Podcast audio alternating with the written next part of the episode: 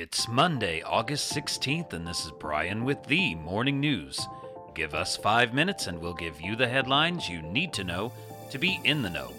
The collapse of the Afghan government and takeover of the country by the Taliban is stirring concern in foreign capitals that chaos and instability engulfing the country could spill over to its neighbors and possibly drive a tide of refugees as far as Europe.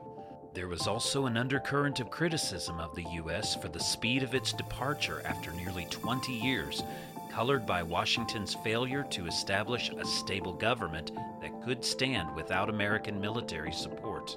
Pakistan fears a flood of refugees will try to cross the border between the two countries, adding to some 3 million Afghan refugees already living there because of past violence.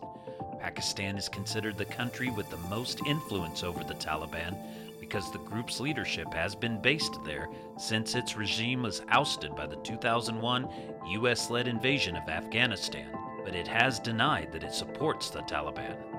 In other news, at least 1,297 people were killed and some 5,700 injured by the devastating earthquake that struck Haiti this weekend, aggravating the crisis of an increasingly chaotic country whose president was assassinated last month and where disaster relief organizations are bracing for a tropical storm.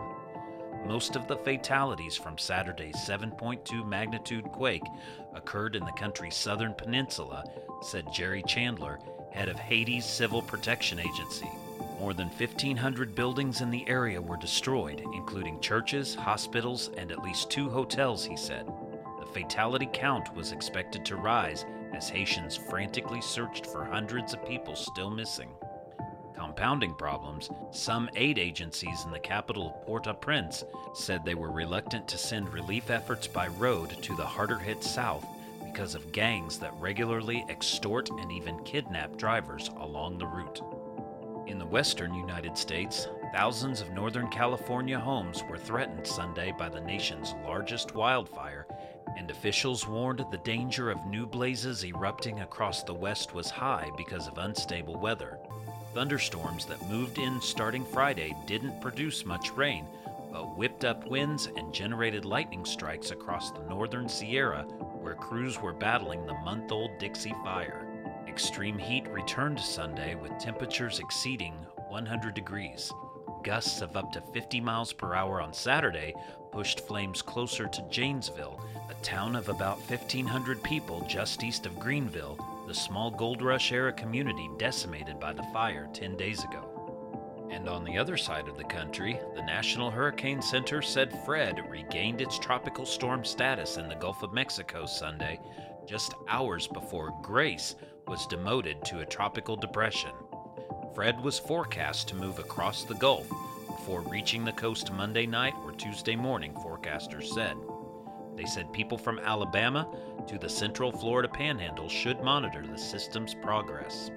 A tropical storm warning is now in effect for the coast of the Florida panhandle from Navarre to the Wakulla Jefferson County line, meaning tropical storm conditions are expected somewhere within the warning area in the next 24 hours. Fred's maximum sustained wind stood at 45 miles per hour Sunday afternoon. And baseball fans from all over tuned in to watch the New York Yankees play the Chicago White Sox in the Hollywood inspired Field of Dreams game last week, making it the most watched regular season game in 16 years. Over 5.9 million viewers watched on as the White Sox narrowly defeated the Yankees 9 to 8 in Major League Baseball's inaugural Field of Dreams game played in Dyersville, Iowa, right next to the filming site of the beloved 1989 movie starring Kevin Costner. According to Fox Sports PR, that game set a record for the most viewed regular season game since 2005.